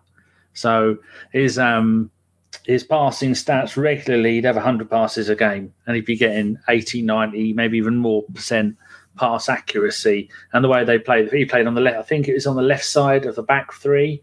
Um, just magnificent. But anybody can play brilliantly in. In France, as we've seen many times with a certain Nicolas Pepe, can look good when you're playing in France. But he did it the season we bought, after we bought him, the season before we bought him, and then he did it the season, his first loan there, which was, so we bought him from Saint Etienne, and then we loaned him to, I can't remember who we loaned him to. Oh, someone else. Oh, ow, my foot. Um, so his stats speak for himself. Young, um, young defender of the year in France. Um, broke all kinds of records for the number of passes complete and all that lot. So um, I'm very, very happy to come back. And uh, we need four decent centre-backs. And now we've got Gabriel and White are the main two. And we'll have Saliba and Holding. That will be the, the backup ones. And if Saliba is the player that we think he's going to be, uh, he'll be fighting. I mean, who do you think's the best out of Gabriel and White? Personally, I think Gabriel. Yeah, uh, I think Gabriel as well. But when you're playing fifty, sixty games a season, it's thirty-eight in the league, going to be fifteen in the Europa League. That's uh, fifty-two, fifty-three. And then maybe another five or six in the Cups, playing nearly sixty games a season. No one is going to be playing sixty games a season. They'll be thanking us. Um, Ben White and uh, and Gabriel will be going, thank God we got some other players to come in, because we're knackered. We saw at the end of this season where we only played, what, forty-three games all season or something like that? The least number of games we played in a season. And you see Saka and Ødegaard and Martinelli in the last game of the season. They'd, they'd run out of energy. They'd run out of everything because there wasn't enough squad rotation. Yeah, that's what we definitely... Yeah, we definitely need that for next season. And... we can't be over-reliant on the young players. Um, conscious of a time, Danny, we've been going on for ages. And we get well, you've covered all the all the notes I had, all the teams there. You, you've done them all. Yeah, I just want to talk about Saka quickly, the last point. Um, I don't know who, whether it's Saka's agent or whoever, uh, but the stories coming out that Manchester City are interested in signing Saka. Um So Saka's got two years left on his contract, as well as Martinelli, I believe, as well. And I believe Arsenal's policy now is, if you've only got two years left in your contract and you don't want to sign, we are going to sell you. That's the Tim Lewis method, isn't he? Because he's now in charge of all our contracts and stuff. Um, I think we spoke about it on the last podcast we did, Danny, that whether Saka was going to sign or not. And I, I said... that just the fact that he's come through our academy, I don't think it's enough.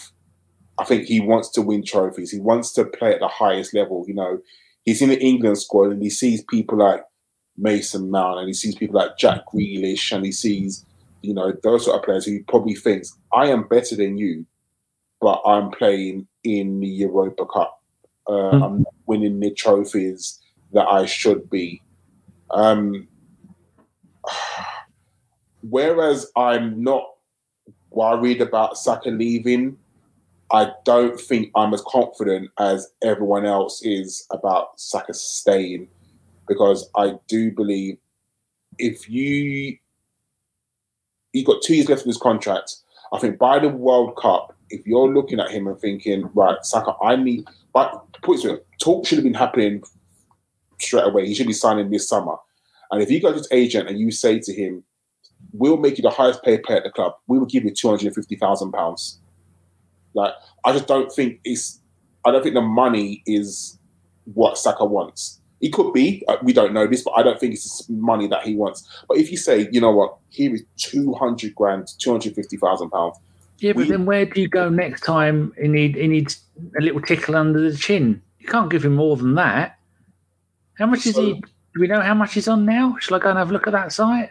I would say he's probably on about one hundred ten, one hundred twenty, maybe. I think he's on about sixty. No, because last contract he signed, he must have got over one hundred. Um, Saka, according to this, thirty grand. No, fuck off. There's no way Saka's on thirty grand. Well, it says it's been confirmed. He's on thirty grand a week. Yeah, and his contract is... um. He's uh, his last con the time he signed a new contract was at the, the end of the beginning of the last of twenty twenty-one. He went from ten grand to thirty. Yeah, we so his next contract will be from ten, thirty grand to probably about two hundred and fifty. And if no, he says I wouldn't, him, I wouldn't go that far. I'd say I'd give you a hundred, because then you've got nowhere to go next time you need to give him a. Uh, A raise. I hear what you're saying, but if you got the likes of Liverpool and Man City sniffing, which they will, and surely if you got one year left of your contract and the agent goes to Man City and and they say, do you know what, we'll give him Man City, as you know, will give him what whatever. Man City will give him three hundred grand a week because he'll talk to Raheem Sterling and he'll see think. You know, I'm younger than you, Raheem Sterling. Um, I could definitely one hundred percent um, be the next you at Man City. So, therefore, um, we're going to... Well, according to this list here, Smith-Rowe's on twenty, Tavares twenty-six, Saka thirty, Tomiyasu forty, Holding forty, Eddie forty-five, Lokonga fifty, Elneny fifty, Um, Elneny, this hasn't been updated because Elneny has signed a new deal. Uh, Gabriel Margrales is fifty, Ramsdale seventy-one, Suarez seventy-five, Jesus Christ, Martinelli ninety, Leno and Xhaka are on one hundred, Tierney one ten, Ben White one twenty, Ødegaard one thirty-seven, Pepe one forty, Lacazette one eighty, and Partey two hundred. And the only ones that I haven't got the tick next to is Ødegaard, Ramsdale, and Lokonga. Yeah, so if you're telling me that Martinelli's on ninety, yep, there's no way you can pay Saka one hundred. You have to go. You have to go give Saka at least one fifty. In today's market, you have to. And I just don't think that the fact that he's a Haaland boy is enough. I really don't. I, I, I can't see it. So. I'm, I, I, I personally would put more emphasis on giving Saka a new contract than probably over anything, because at a certain time, if he's not going to sign, you then have to sell him, Saka. You have to sell him. We can't let Saka walk away for free. And as you know, players now hold all the power. Like, every single power they have. So... um If I'm Saka's eight, if I'm Arteta and um, Erdu, Erdu, um, Edu, sorry, um, I'm saying to him, look, I really want you to stay. We will build this club around you. You are a future captain of this club. You, this team will be around you because you are the best player in this team. You, and then you say to him, we need you to sign, but if you're not going to sign, tell us, and we've got to sell you. We we have to. We have to sell you. Because we can't risk you walking away for free. Can't happen. It can't happen. Not at all. So, you know, I think that is getting a striker is a number one priority. Signing Saka, I personally think this summer has got to be number two. Um, it says here because that was only for um, last season. So I've done a little goggle on it. And it says, Emile Smith-Rowe signed a five-year, five point two million contract with the Arsenal, including an average annual salary of, of one million in twenty twenty-two. Smith-Rowe will earn a base salary of a million a year. And this was a little while ago. Um, still says he's only earning twenty grand a week everywhere I look. So he's still young, but they will both need... But that's the way it works, though, isn't it? It, other clubs have had problems because a player, a young player comes in, has a couple of good seasons, and they go, um, oh, here we go. Uh, another one says, Arsenal are going to double his wages. This was April two thousand twenty-two. Um, Smith-Rowe is due to double his twenty grand a week wages with a new um, Arsenal contract, according to E S P N. Fantastic. But, and also Martinelli as well. Martinelli's only got two years left of his contract, and Jurgen Klopp absolutely loves Martinelli. Like, Jurgen Klopp will take him tomorrow. So even that we've got to sort out as well. Well, Martinelli is on, like I said, ninety grand a week, and he signed, and that's, he's been on that ever since he got here. In two thousand nineteen, he's been on ninety grand a week. Fucking hell. I know, yeah. Jesus, that's a, uh, but I'd say to all of them, we'll give you all a new deal, one hundred grand each a week, or between you. You get pocket money. And what do you do with it, though? I mean, there's only a certain amount of shit you can buy. Yeah. But the fact that Martinelli's on ninety grand is just shocking. Like, in Brazil, he would have been paid... Pound. Uh, yeah. No, genuinely. Like, and they get paid fuck all. ninety grand. Flipping hell. They'll be paying forty percent tax. Unless they've set themselves up as a an L L C, they'll be paying forty percent tax on that. And what would hurt most? Every time, every week, you see, oh shit, I bet I've had to pay like thirty-five thousand pound a week in tax. Who negotiated that contract? Because that's shocking. Like, considering there was oh, no Toadface probably did, or Edu. There was no other clubs coming in from Martinelli, and we we're paying him ninety k a week. That's ridiculous. See, I mean, how can Saka look at that and think you're getting paid ninety, I'm getting paid thirty? And I played normally every single game, and I'm the star of the show. Like, yeah, Saka will be on about one hundred fifty, if not a bit more, if he signs a new contract with Arsenal. Like, we have to, one hundred percent. I mean, Saka, what, is our top goal scorer last season? A top assist, he's our top everything. Top play of the year again.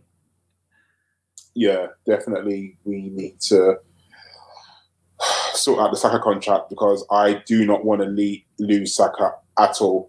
And especially not to another Premier League rival. Well, I don't know. If three hundred million, I wouldn't sell him. Don't care how much you're offering. We're not. I wouldn't sell him. No, no amount of money. I'd say to Man City, you want him? We're swapping for Haaland. That's our. That's... Got a question here from um, Drago. Your thoughts on Southgate? Seen lots of England fans criticising him, saying he's not good enough, yet he's the most successful manager in thirty years. He's a prick. Fuck him. Plays shit football, and he is a typical England manager of picking the the, the favourites all the time. That's it. Can't. I mean, I'm not an England fan anyway. Fuck them. Agreed. I, I think he's the he's not progressive at all. As normal, he's another person who puts so much faith into Harry Kane, plays him like we like, plays him all the time against these shit teams. I think that he's God's gift. Scores a penalty, and then all of a sudden, oh my God, Harry Kane led the line brilliantly. No, you fucking didn't. It was shit. You don't play.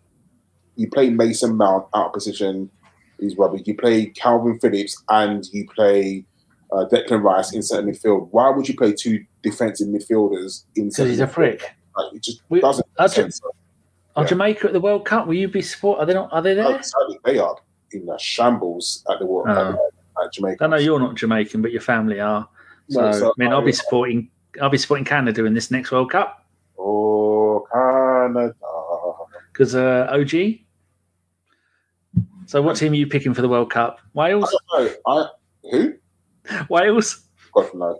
Sorry, God, no, God, no. Um, um, I'm not too sure yet. Do you know what? I want to pick uh, an outsider. I'd love... I personally think that the World Cup being played in Qatar, which is... Oh, arseholes. And the weather... I think it's going to suit a South American and an African country because they're going to be used to playing in that heat. you think these little boys from England like can handle going over there and playing in that heat? Nah, nah, it's not happening. So it wouldn't surprise me if an Argentina or a Brazil or outside chance Ivory Coast, um, or even not even Ivory Coast, um, Senegal. I think that is good. It's going to suit them so much more, the weather. So yeah, don't be surprised if. Have you, have you seen the amount of money that people have been offering for Sadio Mane? twenty-five, thirty million. So what the fuck is that about? That is, that's, but that's just Bayern Munich, innit? Not wanting to pay. And Liverpool will just be like, no, we're not. No, we won't. Like, why, why do you think that we should sell him? Like, yeah, get fucked. Yeah, fuck. Sorry, sorry. So you, the thing is, they'll go to Mane and say, Mane, we agreed to sell you, because they probably have come to that agreement, and that's fine. But, you know, whoever buys you is going to have to pay us what they um, what you're worth. But again, that's all dependent on, because if we sign Gnabry, that could be the start, the catalyst. Oh, if man, we, that'd be great. If, uh, Bayern Munich sign Mane, we sign Gnabry. You know, it's, it's a house of cards, Danny. Certainly. There was one other striker. We got uh, our very own O G at the top right there. One day he'll come back if we uh, if we're good. But um, Arsenal were linked with a quite a tall. We wanted a tall striker. Uh, these photos were caught in training at Arsenal today. The new kit, so you know it's legitimate. That young man there, do, what do we know about him? He looks very good, doesn't he? Do you know what? I don't want to start rumours because, yeah, you know, you're gonna. I T K. I've heard that he, personally, is the second coming up. He, like, he's a mix between Alan Shearer and Ian Wright. Yeah. Like, he's, like, the, he's just brilliant. And hopefully he does sign for Arsenal. I mean, those pictures are obviously very exclusive. Mm. And I heard he's going to moonlight as well as a journalist. Whether he should or not, or whether Arsenal are allowed to do it or not, but I guess if he signed for Arsenal, that would be the end of all our goal-scoring worries. Yeah, best-looking bloke at the club. And ladies, back off, back off. He's spoken for. He's married. Lucky lady. Well, she's the lucky one. He's the lucky one, not uh, not him. Exactly. But yeah, that's um, that's a bit of breaking news. That's who the Arsenal are going for. We can't tell, we can't give you any names or numbers, but we, uh, he is on on on Twitter as uh, Simon Collings. But remember, we didn't tell you. No, he's the future of Arsenal. He does write for a newspaper, the Evening Standard, but again, that information didn't come from us. No, I think we're all done. That that quick half-hour chat, Carl. How did it go? Uh, yeah, it was a uh, uh, yeah, but you know what? Um, do you know what it is? Like you, you tend to miss talking about Arsenal because we don't see them, that we're not playing anymore. But they'll be back soon because this pre-season is really, really coming quickly, isn't it? Like um, the the summer break is not very long until they're back into pre-season, traveling to America, playing. I can't remember who they're playing in America, but they are definitely playing in America. They're playing in Orlando, aren't they? I think we're playing Chelsea and an Italian team. Yeah. So, yeah. Um, and let's hope we do some signings first. I, I'd love us to, because I know they're, I'd love us to sign a player before the players do go for their official summer break. Whether it would be nice. Clemens over the line or Gabriel Jesus over the line, it'll be great. But do you know what? This is why we love Arsenal. This is why we go on Twitter and see all these transfer rumours every single day. And we get ourselves excited, and then we see another club being linked with a player that we're excited about, and then we all automatically say, oh, there's shit. We didn't want them anyway. All right, so it's all good. But, yeah. We just have to remember one thing, people. Unless you heard it from Simon Collings of The Standard, it's bullshit. Exactly. It's bullshit. Warning, unless Timon tells you, or Charles Watts, it's bullshit. Carl, bull. Turn this shit off. Right. Everyone, thank you for coming in and listening to our little chat. It was uh, absolutely brilliant. Thank you to all the people that are normally here, Stefan, Loki, Phil, Mister Waffles, Moza, everyone, Thunder. You know, you're all brilliant. You all keep this uh, channel going. Much appreciated. Uh, please give us a thumbs up, because it's really good when you do it. Um, thank you, everyone. And if we sign anyone, I'm very sure we'll do another very, very, very quick podcast to say, welcome to the club, Mister Names to be announced soon. Uh, so thank you, everyone. Uh, take care, and I shall see you later. Take care. Bye-bye. And always remember, hashtag fuck Ellis. As soon as I scored that goal, I was fucking livid. Splendid business. Get down, dog.